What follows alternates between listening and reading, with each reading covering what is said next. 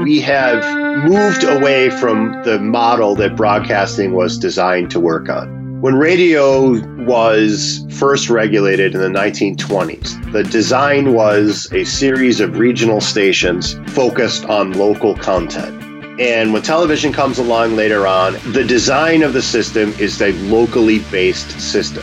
That system was the basis for our media structure for better than seventy years. And then in nineteen ninety-six, we took a different approach. Of course, the poster child for this model became Clear Channel Communications, which was a blob that absorbed every little mom and pop radio station they could buy. So we have a working model of what happens when you consolidate stations.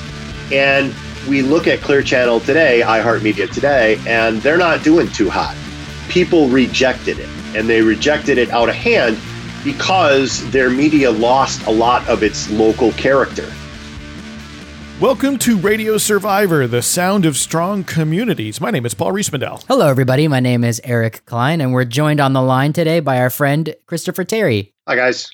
Christopher Terry is a professor of media law and ethics at the Hubbard School of Journalism at the University of Minnesota. And uh, boy, the F C C has been super busy the last month. We are or just going to so. jump right in, aren't we? Yeah. Well, I mean, because we, we, we have to talk about this. We have to talk about the fact that Chairman Pai, the uh, chairman of the Federal Communications Commission, which oversees broadcast stations, oversees their licensure, oversees their ownership, as well as aspects of telecommunications, aspects of, of the internet. Chairman the bus- Pai the has... The business of media. The business of media. Chairman Pai uh, has put out a proposal to radically rework media ownership. And that really affects what we get on the radio, what we get via television, and has all these subsidiary effects on things like internet news, cable news, et cetera. Yeah. And Professor Terry is our go-to man to help us untangle this. And he has, I would argue, given more time and thinking to the issue in the last uh, more than a decade, going into twenty years, than, than almost anyone else, especially following specifically and closely what the F C C's doing, because this is not just falling out of the sky. This didn't just happen out of nowhere. There is a, a long history of, of legislation, a long history of F C C policy, and court challenges and court rulings that inform this. And so we really want Chris to help us yeah. understand that there, historical there's perspective. A, there is a media landscape. There is an ecosystem that functions with rules, and the Federal Communications Commission, the F C C, has the power to to push that landscape in different directions and has exercised that power over the generations to change what we have. Yep. The, your radio sounds the way it does because other F C Cs have done things. I mean, Congress does things too. Yeah, because Congress made rules in nineteen ninety-six in particular, and the F C C has followed them up in particular. So ways. Here we are with Donald Trump's F C C. It's been, uh, oh, how is, has it been ten months of Donald Trump's F C C, just about, and uh, Ajit Pai is is his man in the chair who gets to to set the course for the Federal Communications Commission. And uh, we've covered his business before. We've talked about his projects, but uh, what's what's the newest and latest? So, so Chris, the framing you've often used in talking to us about the F C C's approach to regulating the ownership of of media is a legacy of failure. And there's a certain irony to that right now that I, I would like you to, to explain to us, please. Well, the, the idea of the legacy of failure is that the commission has made a series of bad policy choices. But for the first time, the commission is willing to at least tacitly admit to those bad choices. But also for the first time, the commission is using the outcomes of those bad policy choices to justify the next round of media consolidation. And as someone who's watched this for a long time, this is actually a fairly new development for the commission. We're we're going to say everything is wrong. We're not going to expressly admit that everything is wrong because of us, but we admit that everything is wrong. But that means that we need to change things again. And that's really where the vote in November is going to start, and the premise on what much of it is going to rely on. So what's on the table when you say media consolidation is that uh, the few owners of what we have in radio, television, newspapers, the media, uh, are going to get even fewer yet again? Well, that's certainly the logical outcome to take away from the rule changes that the commission is going to make. And the list is quite long. There is a proposal to eliminate the newspaper broadcast cross-ownership rule, first passed in nineteen seventy-five, that uh, prevents a company from owning a newspaper and uh, broadcast station in the same market. They're going to eliminate the radio television cross-ownership rule. They believe that it is no longer necessary. Wow. They're going to revise the local television rule, uh, which is a, a significant change that deserves some discussion, in two ways. They're going to eliminate the eight voices test, which guaranteed that there would be eight separate competitors in a market, and eliminate the top four prohibition, which kept anyone from owning two of the top four performing stations in a market.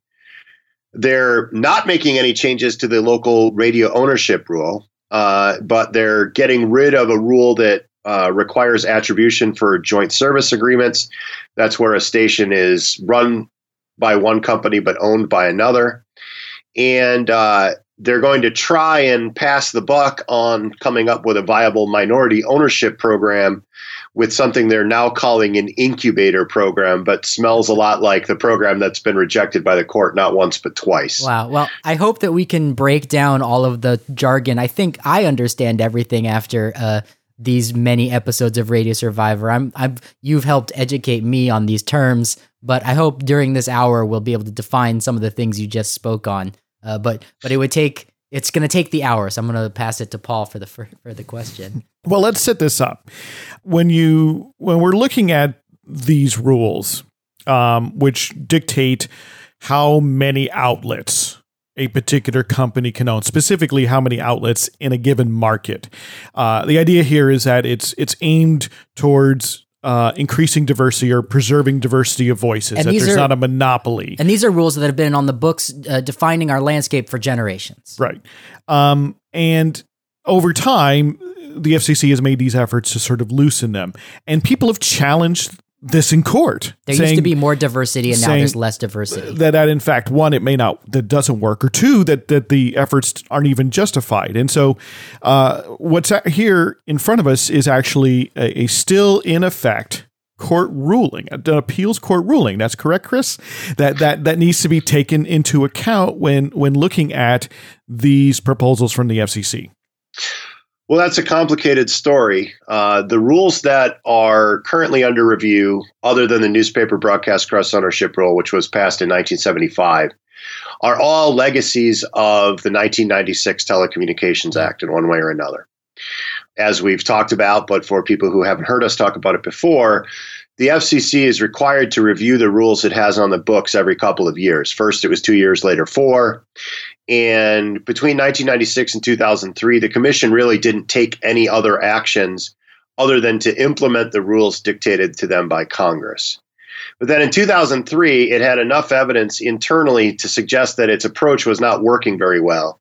So it tried to change the rules with a new measurement system called the Diversity Index. Christopher, when you say not working very well, what do you mean? It wasn't achieving the stated outcomes. Advertising pricing was going up. Uh, content diversity was going down. Local news production was re- being reduced by consolidation. So the commission tried to change the rules a little bit. And to make a long story short, a group of petitioners uh, filed against the F C C's decision made in June of two thousand three through a multi-panel district litigation system. The court The case ends up in the Third Circuit Court of Appeals rather than the D C Circuit Court of Appeals, where such things are usually adjudicated.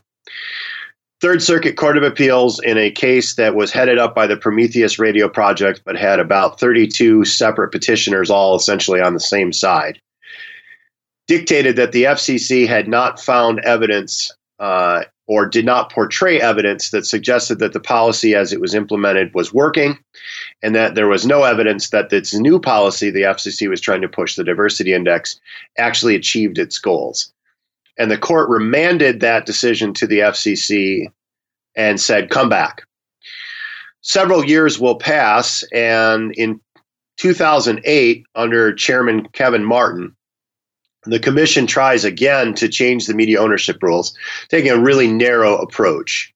And that decision, the F C C's decision there, was also driven over to the Third Circuit Court of Appeals under the previous remand.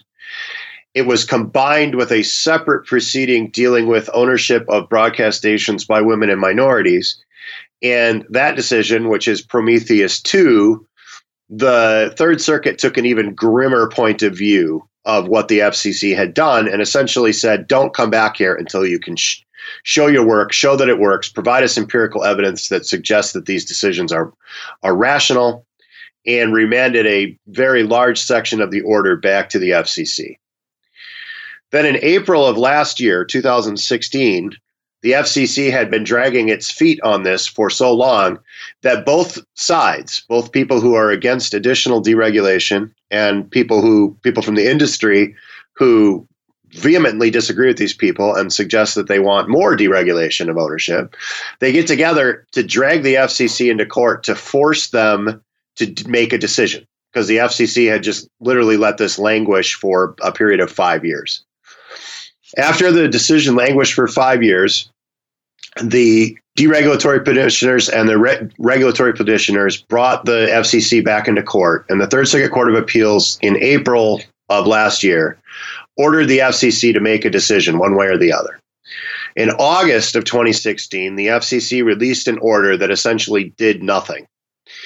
And to answer your original question, yes, the Third Circuit Court of Appeals still has an unanswered remand in this. But as part of what the F C C is going to try and do in November of twenty sixteen is they're holding that decision in abeyance until the court has a chance to rule on what they did in twenty sixteen, as well as what is going to happen in November of twenty seventeen. So, so if I can, if I can kind of sort of summarize this, yeah, right? Twisted, twisted tale. Yeah. So what the, the rules which the court reviewed were came from the George W. Bush era F C C. So this was a Republican dominated F C C.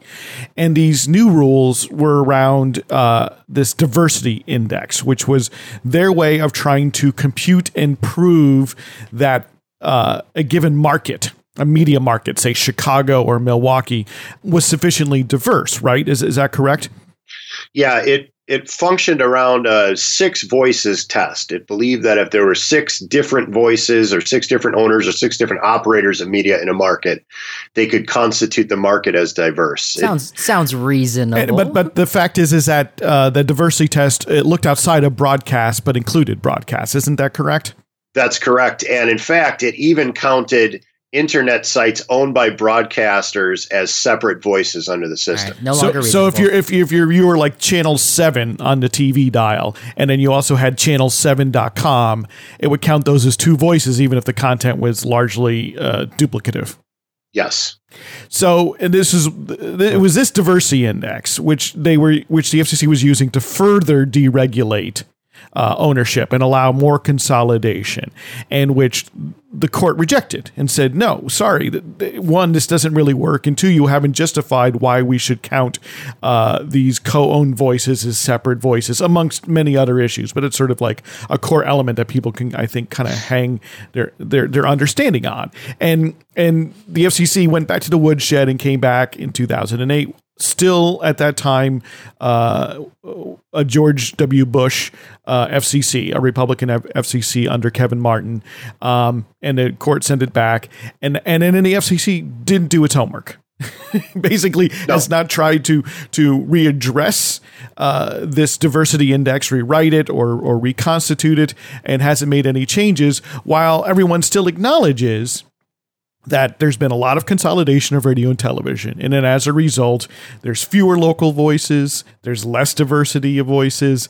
Um, and the broadcasters claim that, well, you know what? Uh, we'll achieve these uh, sort of economies of scale. Right. If you let us, if you let us consolidate more, and then we'll be able to invest that I, back in. Isn't I, that about, Well, I want to add one more negative impact to the soup, which is that uh, there are less reporters on less beats in less newsrooms in every city in the country during this time period as well. Correct. I mean, the economy of scale is still the central argument here, right? The the premise is pretty simple. take two operations, you combine them into one operation. There's some inherent cost savings across operating two stations as essentially one. And the argument has always been that if we allow broadcasters to do this, they can make use of this basic economic theory and they'll reinvest some, the, used, the argument used to be all of that savings back into programming, which would then benefit the public interest. There's two problems with that theory. One, it's never actually happened. And two, the F C C never made sure that it happened. In fact, they've gone out of their way to make sure they didn't verify whether or not it has happened. But they continue to rely on it in the order they're going to vote on November sixteenth as a justification. And as we approach the media ownership apocalypse of the Sinclair Television merger, um, economy of scale is still being cited as the f- fundamental premise for why it is in the public interest to merge these stations. We're on the line with Christopher Terry. We're talking about the Federal Communications Commission, the F C C, and we are doing our best here on Radio Survivor to shine a light on this story today, which is a part of a trend, a long trend, uh, and we're doing it. It's complicated. Uh, I think that's an important part to get to at some point, that like it's never in the news. It happens behind the scenes every year. And we're we're heading towards greater and greater uh, media consolidation without coverage. Or when it's in the news, because uh, now it, it's been in the news now that the F C C yeah. uh, has released a proposal for for yeah. its regulatory review. When you say it's review. been in the news, I don't I don't know who's seen it. I well, don't know who's read it. Well, I mean, it's in. I mean, it is in the New York Times. It is in the Wall Street Journal. Yeah, somewhere on yeah. the business no, no, page. No, it really is. On yeah. the third. The, yeah, yeah. It re- no, it really is. It really is in the news. Um, and I mean, obviously, it gets pushed down by other bigger events, but it is really in the news. At least people who are looking for it can find it. Um, but but the thing that's been missing, as Christopher has pointed out, is this historical context that gets looked at sort of sui generis, like like this sort of just dropped out of the sky, like, you know, sure. And the narrative is that we have, uh, you know, a Republican free marketeer F C C chair who, of course, he wants to relax ownership rules. Sure. We have a troubled media. Uh, uh, the the corporations supposedly are not doing so media. well and they need help. Supposedly yes. troubled uh, media. How did this sector happen? Th- that that needs- they're not that they can't afford all the jobs that they once could afford. Right. You know, so that that's the narrative without looking at the fact that, well, this is this is now going on for twenty-one years. A generation of of of. changed in a, in one direction. So, so Chris, um, you know, so with that as the background, right, this fact that, that the F C C has made these sort of furtive efforts to, uh, to deregulate a little bit with, with the idea, with the, with the argument that that would make things better, but with a court that says, you know, provide no proof that'll make things better. We now go in to new proposals from uh, principally, you know, authored by uh, Chairman Ajit Pai. And a lot of this uh, focuses on on local market television, right? So this is something which you mentioned right up at the top there, that he wants to deregulate the local television rule. So let, let's dig into that a little bit, if you will. Can you tell us more about that? Sure. The uh, local television rule is part and parcel of how television ownership is regulated. There's actually two systems that the F C C has employed since ninety-six.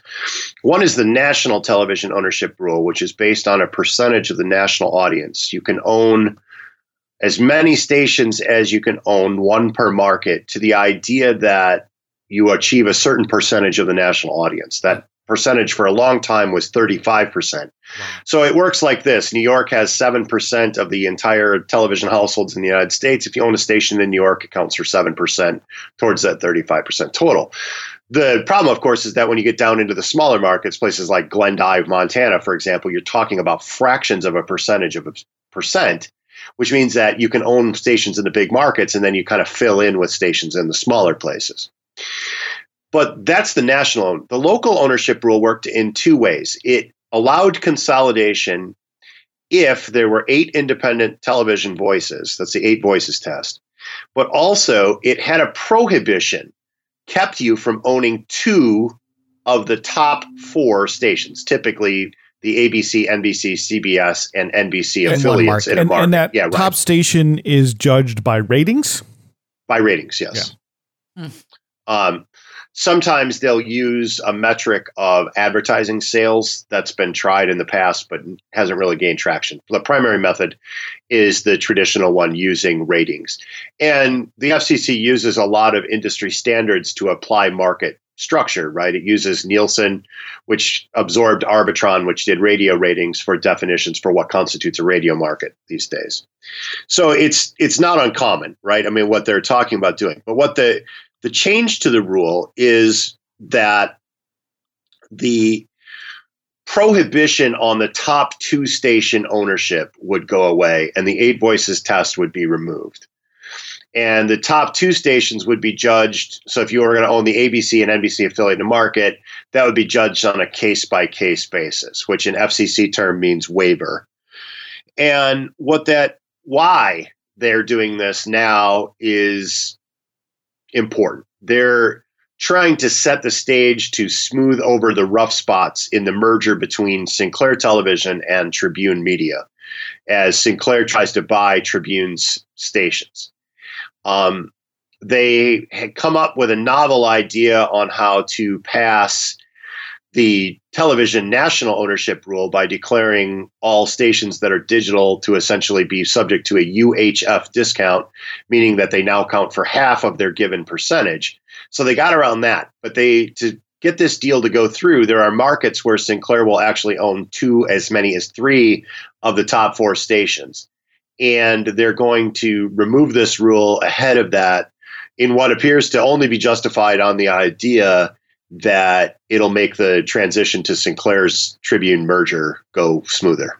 Well, so let me wrap my head around this. So what basically is happening is the F C C is saying, you know what, uh, we don't really need to enforce a diversity of voices. I mean, it's, that's what it sounds like to me by getting rid of of this rule that w- requires the top four stations in the market not to be co-owned, right? That they should be independently owned by different owners, by getting rid of that. And then getting rid of this uh, eight voices rule. I mean, are they replacing it with anything aside from the top two? Is, is anything coming in to replace, or is that it? No, that's it. It's all, this is a, this move by the commission is entirely deregulatory in nature. It is only, they're not adding any rules here. They're only repealing rules that they're arguing are no longer in the public interest. In some cases, they say that the rule is outdated. Case in newspaper broadcast cross ownership rule, they say the media marketplace is different now than it was in nineteen seventy-five. Uh, in the case of the local television rule or the radio cross-ownership rule, they say those rules are no longer necessary to promote viewpoint diversity. But here's the gas on that. They're saying that in part because of the consolidation that they've already allowed to occur. They're now arguing, the commission is now arguing, that because radio is no longer a significant contributor to local news and viewpoint diversity, that they don't need to worry about that anymore, that really what they need to do is free up economic structures that will fix the problem. Wow. And that is an incredibly novel argument by the commission. I, I give them credit for the chutzpah, if you will, to uh, to take that yeah. approach. I'll, I'll because, say it's chutzpah, but that's okay. Yeah, uh, it's my Minnesota accent. Um, the uh, the whole the whole of it, though, is that they're sort of tacitly admitting that everything that they've done so far reduced viewpoint diversity, but it's reduced it in such a way that it no longer needs to be part of the equation. And since there's so few newsrooms in any radio station at all, who cares if there's less newsrooms? Right. That's not, they didn't say it quite that explicitly, but that's their central argument at this point. Yeah, we kind of screwed it up, but uh, you know what? That's going to open up some new doors for us, so we're just going to roll with that. And that's, uh, I I will admit, I didn't see that one coming. As somebody who's studied this for a long time, has paid a great deal of attention to it, was affected by it professionally when I was in radio and watched it consolidate around me. Uh, I didn't ever think we'd get to the point where they just admit that they screwed it up so bad that the only way to, to fix it at this point was to essentially double down and try and fix it more by clapping louder and hoping that it'll work. So this, so this is sort of like if you had a flood in your basement, instead of turning on a sump pump, you should turn on more faucets. We got right. a swimming pool now. it turned, yeah. Right. It turned it into a swimming pool. um, I was, I was, I was trying to think. So I was reading this again last night before this interview, and uh, I was trying to come up with the proper metaphor. And I came up with something that was involving lemonade and something that was involving the something that is the same color as lemonade.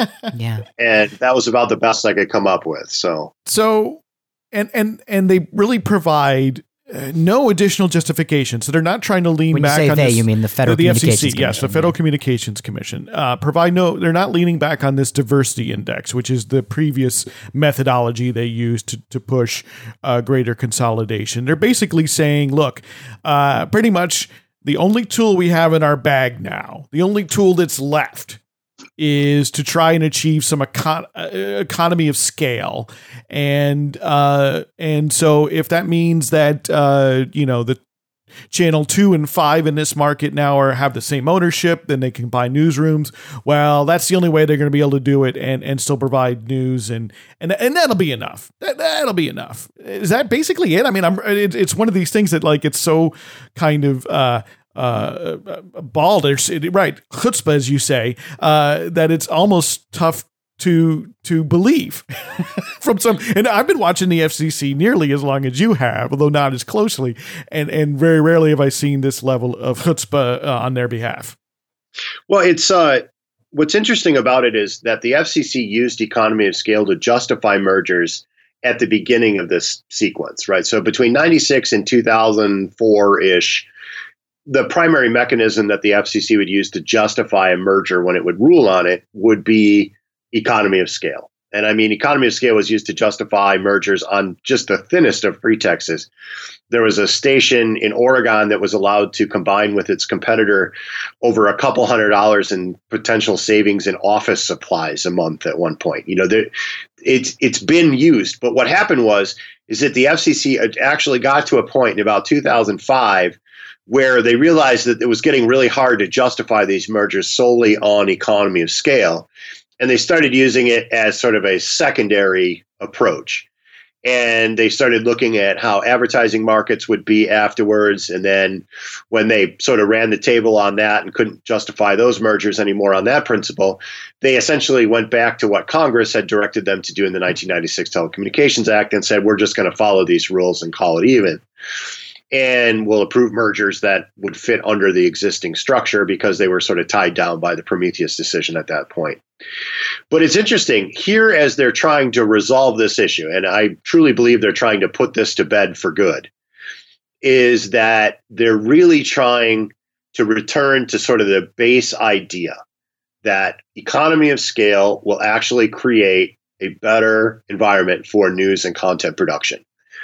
And that is a really interesting approach because there is absolutely zero evidence that this has actually occurred at any point in the last twenty-one years.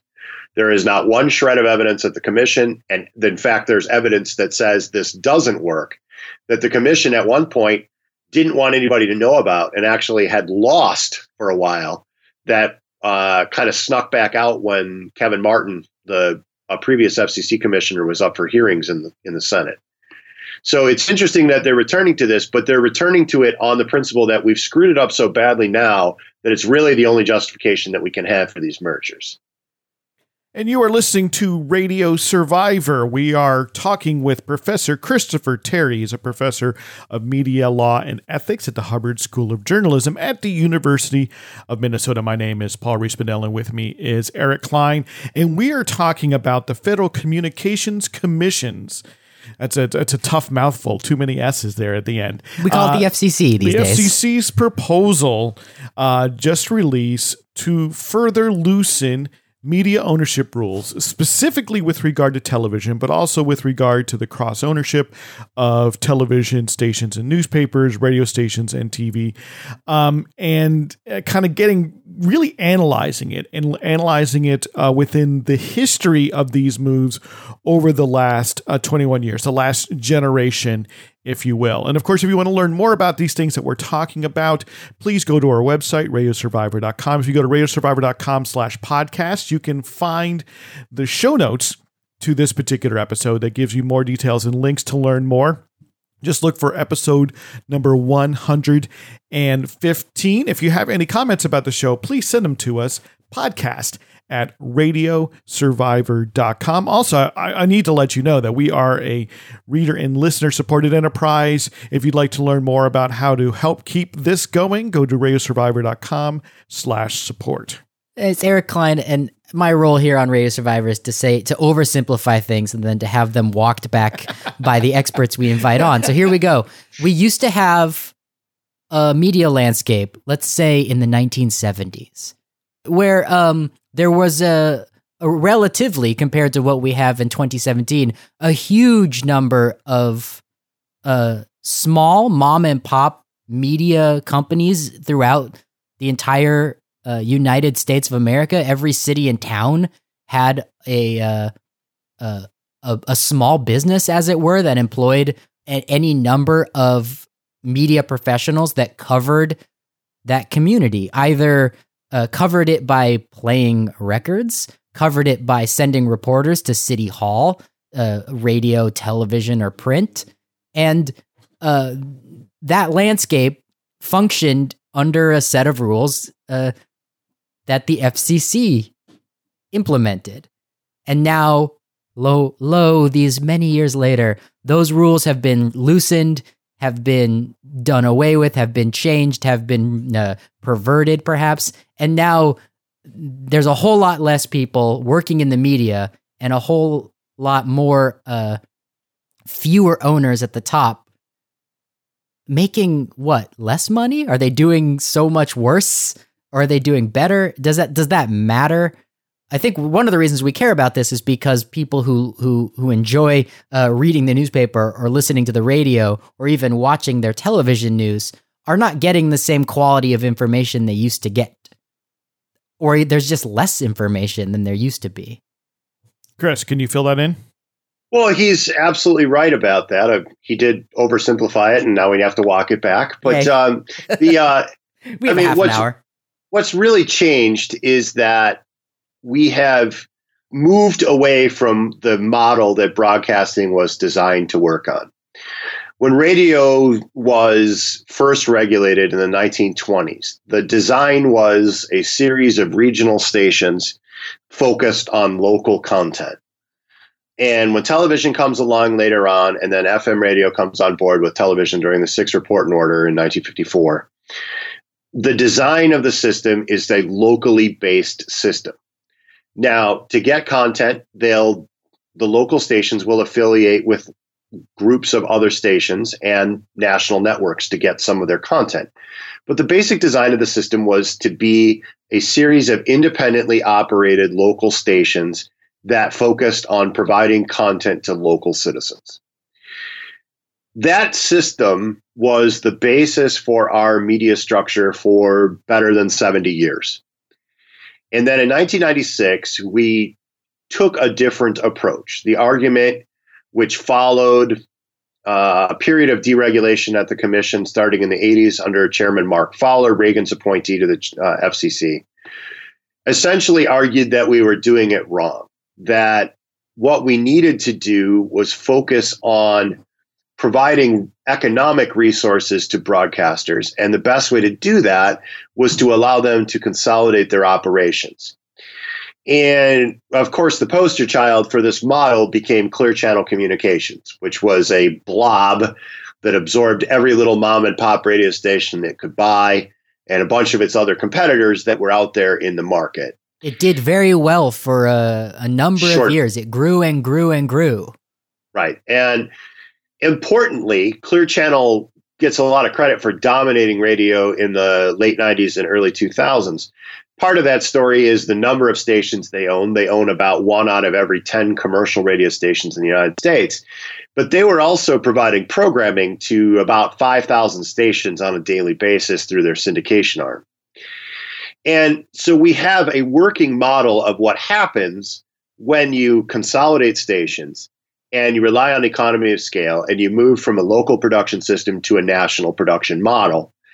And we look at Clear Channel today, iHeartMedia today, and they're not doing too hot, right? It, people rejected it, and they rejected it out of hand because their media lost a lot of its local character. You mean people right? like the audience rejected it? People stopped listening? Yeah. consumers stopped using it and started looking for alternative options um, because the things that had made their media distinct, the radio station that they listened to, their favorite music station, their favorite news station, the television news that they had, the character of those things was homogenized across markets.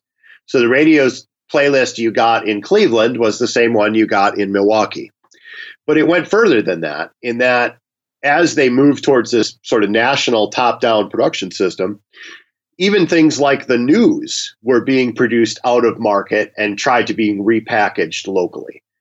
And for the listeners that don't know, I worked for Clear Channel in Milwaukee, Wisconsin for many years. And at one point, Clear Channel was producing news for the six Milwaukee radio stations in Cleveland, Ohio, which was hilarious listening to people from Cleveland try to pronounce the Indian names and the sort of nasal approach to Wisconsin speaking that we had. I mean, it was just silly. And so, so human was, human reporters were sitting in Ohio uh, reading the news that was being broadcast in, in Milwaukee. Yeah, they were recording the news, sending it to us on the internet, and then we were putting it in. And in a couple of cases, the news was old by the time it actually aired. And so everybody know, and it, everybody listening to it in Wisconsin knew that it was trash. Right. And it was the same with music, right? There'd be one one person would host a show and they would digitally voice track that show, and that would be the same playlist in Milwaukee as Cleveland, as Cincinnati, and anywhere else that Clear Channel had stations. And a lot of the local character, right? The the guy the your hometown D J, the guy that went out and did events and went to concerts and met people and everything. He wasn't a person, he was just a voice now, and he could have been anywhere. And that character that got lost trickled not down just from the music, but into the news business. And that was part of the significant changes that forced a lot of consumers to react. But the story's bigger than that. Local news lost out in other ways too. And with the F C C's concurrent removal of the uh, local studio rule, which you talked with Professor Anderson about last week, we're starting to see something we've also seen happen, that these local operations are just sort of automatons of a larger puppet operation. And that's had significant consequences. In two thousand two, in Minot, North Dakota, um, the e- EPS or E B S was not uh, triggered during a hazardous so the, train. The alert, the emergency alert system, right? Right. Which people was, know from the, the tones that, that tell you right. that there's a storm coming or something else. Right. In, in Minot in two thousand two, there was a train accident, train derailment, and some toxic chemicals were released. And there was no one at any of the six Minot commercial radio stations because they were all owned by Clear Channel. Empty desks.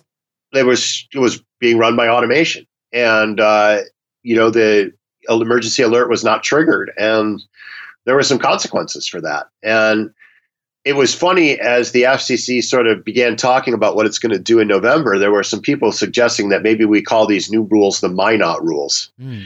in, in honor of what had happened in two thousand two. So these things are, these are significant things, and they've changed how media is produced. They've changed how media is distributed, and they've certainly had a significant effect on the content during the time that these changes have been implemented. And and like another victim, I think, of these various ownership proceedings as loosening of rules, as consolidation, has been minority representation and minority ownership of media outlets. And this is something which, I mean, which the F C C also acknowledges at this point. Isn't that correct? Well, there's no denying the evidence on this. Um, Minor- women and minority owners, women considered a minority owner under the generic minority ownership scheme, Um, own a very insignificant portion of the media operations in the state. I saw some figures today. They're lower than the ones I had been using in my own research, but uh, women own sixty-seven broadcast stations in the United States, and African Americans own twelve at this point. Part of that story is what happened with the consolidation in the late nineties and early two thousands, in that all these independent operators uh, they saw the writing on the wall. It was a seller's market, and they sold out. But what ended up happening is women and minority voices were largely eliminated because owners were taken out of the equation that were broadcasting content that targeted them. And part of what the F C C is really struggling with, with what's going to happen in November, is to resolve one thing that the Third Circuit absolutely ordered it to do. And that was come up with a new viable policy to promote women and minority owners. The last time the F C C tried this was in two thousand eight. They came up with a program called the Eligible Entity Program, which was based on small business provisions, with the idea that if there were some tax incentives and some other operational funding things made available, that you'd get some new owners in, and at least a portion of those would be new women and minority owners. It didn't really add up. The Third Circuit, a Court of Appeals, told the F C C to buck up and stop whining, essentially using that language. And the F C C has, part of the reason it struggled with this is it can't get around how to solve the minority ownership problem. And, and, the, and it would seem to be an even harder problem to solve while you're, with your other hand, busy uh, loosening the rules even more and providing more incentive and more ability for a company like Sinclair Broadcasting to get even bigger and own even more stations, right? It would seem like, on the one hand, that these things would, would be in a almost unresolvable tension, uh, trying to both promote more diverse ownership while at the same time uh, stripping away the rules that might promote diversity of ownership. Am I oversimplifying that? No, I think you've said it very clearly. Um, the F C C has to do something about this, or the remand from two thousand eleven and extended in two thousand sixteen stands. And what they've done here is sort of novel. They've renamed the program and sought to They're seeking comment on a new program, which they're calling an incubator program, but it's really just the S B A program, the eligible entity program, that the court has thrown out twice, and uh, you know, just calling it something else, putting a new layer of paint on it, so to speak. And I don't know how that's going to go. I, uh, if you read the two thousand eleven decision, the Third Circuit very clearly ordered the F C C to resolve this before it concluded its media ownership proceeding. So a little technical background on this. The order that they're going to vote on in November, on November sixteenth was the current date. They being the it, F C C. The F C C is a reconsideration of the order from August twenty sixteen. In legal terms, that means that it's an order that concludes the two thousand ten rule review. But the two thousand ten rule review can't conclude without some form of legitimate minority ownership program uh, by the F C C. And they've done their best they could do here without actually taking some physical steps to resolve the problem in trying to come up with this new plan. But as you read through the new plan, it looks very much like the old plan. And the old plan has been ruled to not be uh, acceptable twice now. So it'll be interesting to see how this goes. I, I'm skeptical of what the F C C is trying to do, because it looks like most of the decisions are being made to, to sort of smooth over the Sinclair merger. That said, but I think it's more likely that this ends up in court than not, uh, even given what the F C C is trying to do, because I think the F C C knows they're going to lose again. But that's a significant point, because the Third Circuit Court of Appeals told the F C C in April of twenty sixteen that if the F C C didn't clean up its act here, that it was likely, the Third Circuit was likely to declare the entire basis for media ownership rules to be invalid. And that would be a bonanza that the F C C could never get past itself. But because they've come up with no real new evidence to justify any of these decisions, they're pretty much just saying, well, you know, we, we think the marketplace is different now. We don't have any evidence that suggests that, or we have some comments in the docket that suggest we should make these changes. But they don't, they haven't really done anything since two thousand three to resolve any of the standing issues. Where's the evidence, right? Why do you, what rules, how do you support these rules? That I think the F C C is hoping for a big loss in court, which would conversely actually take away many of the rules the F C C is actually trying to repeal. It's kind of an ironic situation. Huh. So we are talking... They win by losing. We are they, talking... They, sorry. sorry. They win substantially by losing, yes. We are talking with Christopher Terry. He's a professor of media law and ethics at the Hubbard School of Journalism at the University of Minnesota. I'm Paul Rees Mandel. With me is Eric Klein, and this is Radio Survivor, the sound of strong communities. We are talking about the F C C's proposal to change, loosen media ownership rules. It's a proposal which is coming up for a vote on November sixteenth at the November public meeting of the Federal Communications Commission. And Professor Terry has been explaining to us how I think essentially the F C C is doubling down. Uh, if this were a poker game, right? They they have a they have a hand where they have uh, they basically have a pair of deuces in their hand, and they are betting the pot right now. They've been told by the Third Circuit Court of Appeals, the appeals court, an appeals court which has authority over the F C C because of a lawsuit filed against their rules, challenging their rules, saying these rules don't add up. And Who the court has the said lawsuit? So. Yeah, it was the Prometheus Radio Project is the uh, is the lead plaintiff. So a group that that wants uh, a larger, more diverse media Correct. landscape. Yes, yes, a, a, a, a pro-consumer, pro-listener, pro-media diversity group. They build radio stations, and they they help build radio stations. Um, and and they've been told your your rules don't add up. Your rules don't add up. Go back, go back and fix them, and they haven't. Right. Over the course now uh, of many, many years, the F C C has not fixed these rules. The kid could drive if he was born when they started. Exactly. And and at this point, instead of sort of doing what the court ordered them to do and fixing these rules, instead they're going out and saying, no, we're just going to go back. We're just going to turn all back and come up with with fresh, fresh rules that we really can't justify. But what you're saying, Chris, is that to some extent, they're just doubling down with the hope that the court would just toss the whole thing and say, look, you've not done the work and none of your rules make sense. So just we're tossing them all out. What would that leave us with? What would be the circumstances if that were to happen? Well, as I've said, when I've talked about this in the past, we don't know what that would look like in the end, but I can tell you it won't be good. Um, at least the rules as they exist provide some structure to our media system. But the rules have to be supported by the F C C on a periodic basis. And you mean we're justified. into this. They have to they have to justify them. Yeah, they have to they have to prove that they're working. And if they can't do that, then they have to repeal the rule. But they also have to have evidence that suggests why they're repealing the rule. And they haven't had evidence either way. And not not old enough to drive a car, actually old enough to drink this year, by the way. Uh, it's been that long and since they started this process. Now, I, I am alone.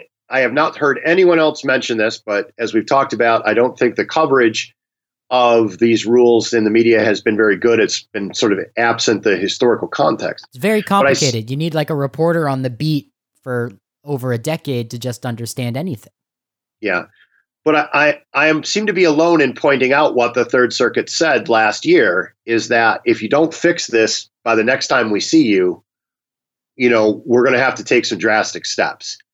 The Third Circuit did not say what those drastic steps were, but as I've talked about in the past, the suggestion of the Third Circuit at the time was that they'll just tear the whole thing down. I don't know what that what that does or what that looks like. I mean, I can't speak to the Third Circuit, but they've had it with the F C C on this. And it goes back to the Third Circuit uh, when this comes under judicial review. So I don't, I, I don't see a good outcome uh, as it goes. Short of the, short of the Third Circuit ordering the F C C to go back and try and fix it again, I'm not sure that happens. And that means it probably swings fully to the other way. Now, are, are any of these rules enshrined in law, in legislation? Because it is it my understanding correct that what would be under the Third Circuit Court's appeal appeals court purview would be rules which are fixed by the F C C, decided upon and passed by the F C C. They would not be reviewing any rules that are in legislation, that are in law, something passed by Congress and signed by the president in the past. Is this correct?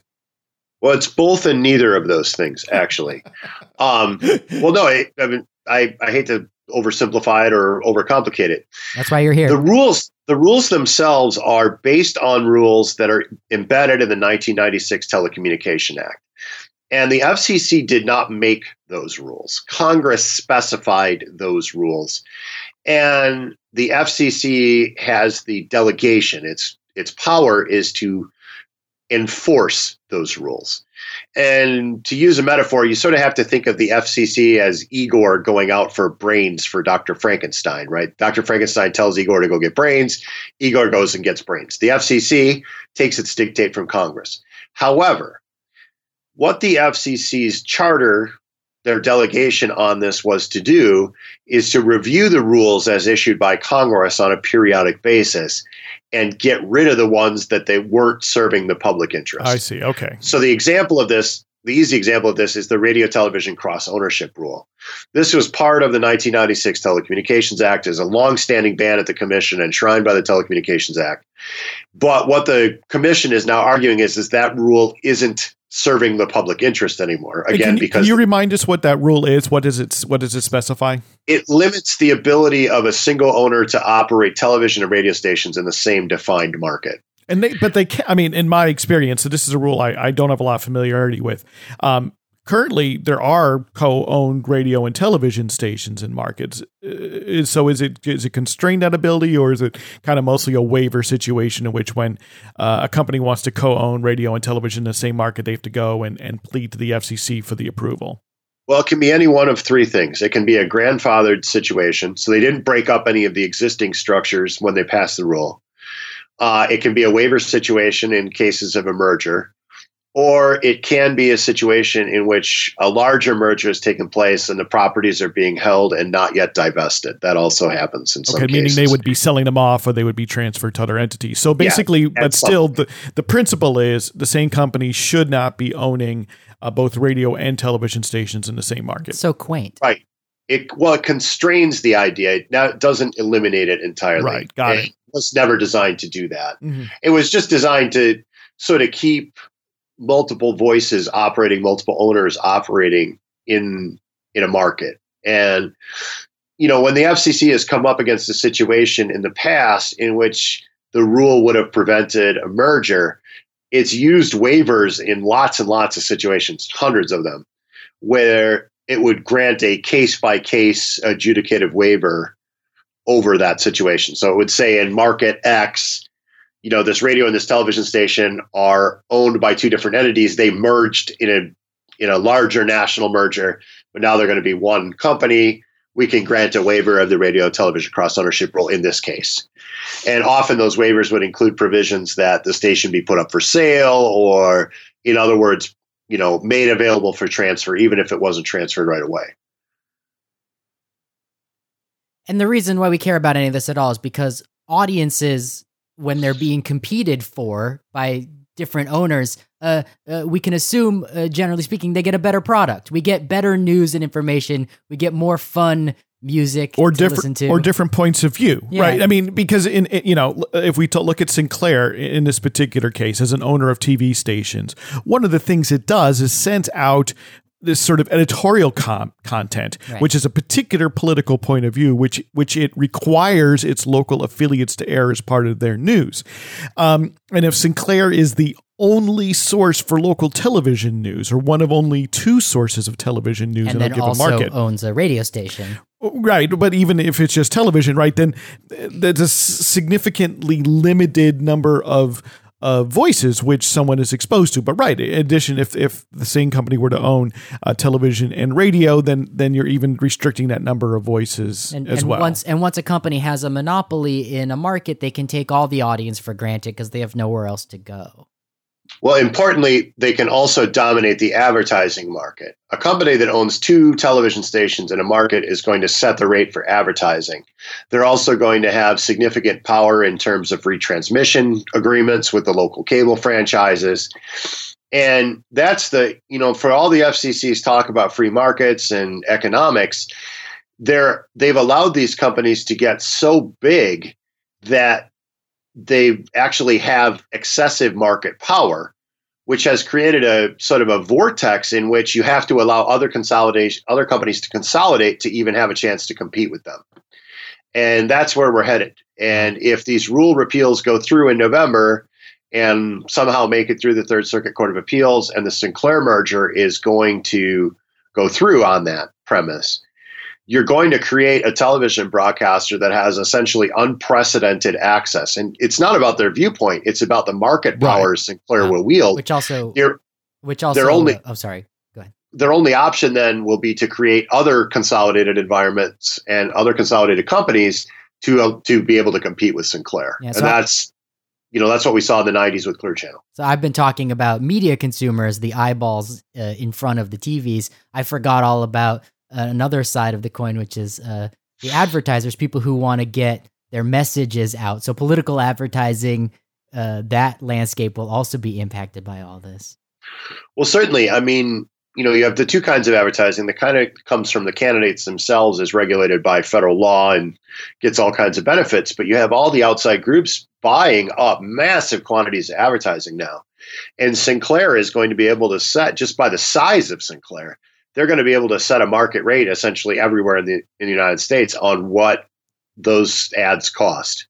And that that should give people pause. I don't care what Sinclair's right. viewpoint it, is. It's sort of this monopoly pricing power. It, yeah. And it, it's not unlike uh, a situation where if you can imagine uh, that if, if Starbucks decided to, in a town, open up uh, more coffee shops than any other than there had been ever before, and then Flutter drop market. Its price, yeah. right? And then decide that now lattes are a dollar, where maybe the, the the sort of prevailing price had been more like three dollars, it would drive other other coffee shops out of business potentially, or at least would require that it create another Starbucks that can afford to drop lattes down to a dollar. It's that sort of uh, pricing power, which we see in kind of almost any market where you have these sort of uh, this sort of consolidated sort of ownership.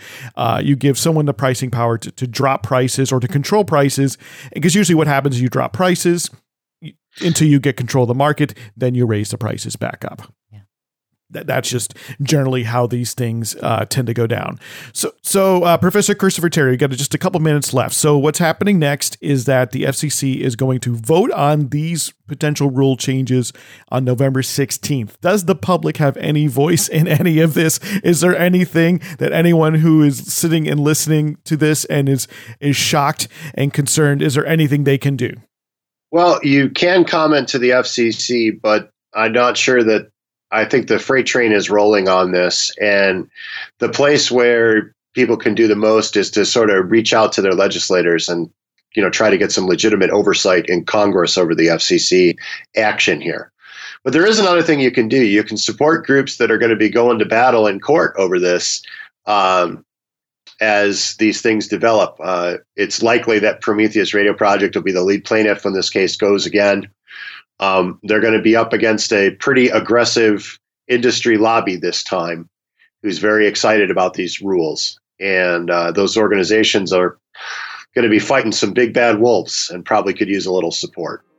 Well, folks can learn more about that at our website, radio survivor dot com. Uh, Professor Terry has promised to write up and, and put into more written detail this whole context around this rules change. Again, you can find it at radio survivor dot com. If you have any comments, please send them to us, podcast at yeah. radio survivor dot com. Thank you so much, Professor Christopher Terry from the University of Minnesota, for joining us and helping to explain these rules changes to us and put it in historical context yet again.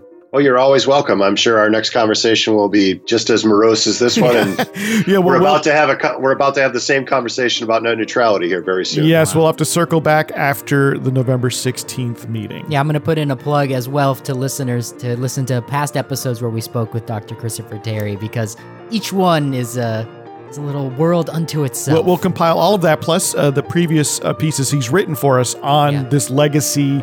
Uh, at the F C C, the at radiosurvivor.com slash podcast. I'm Paul Reese-Mandel. I'm Eric Klein. Thank you so much, Christopher Terry. It's good to have you. Talk to you soon.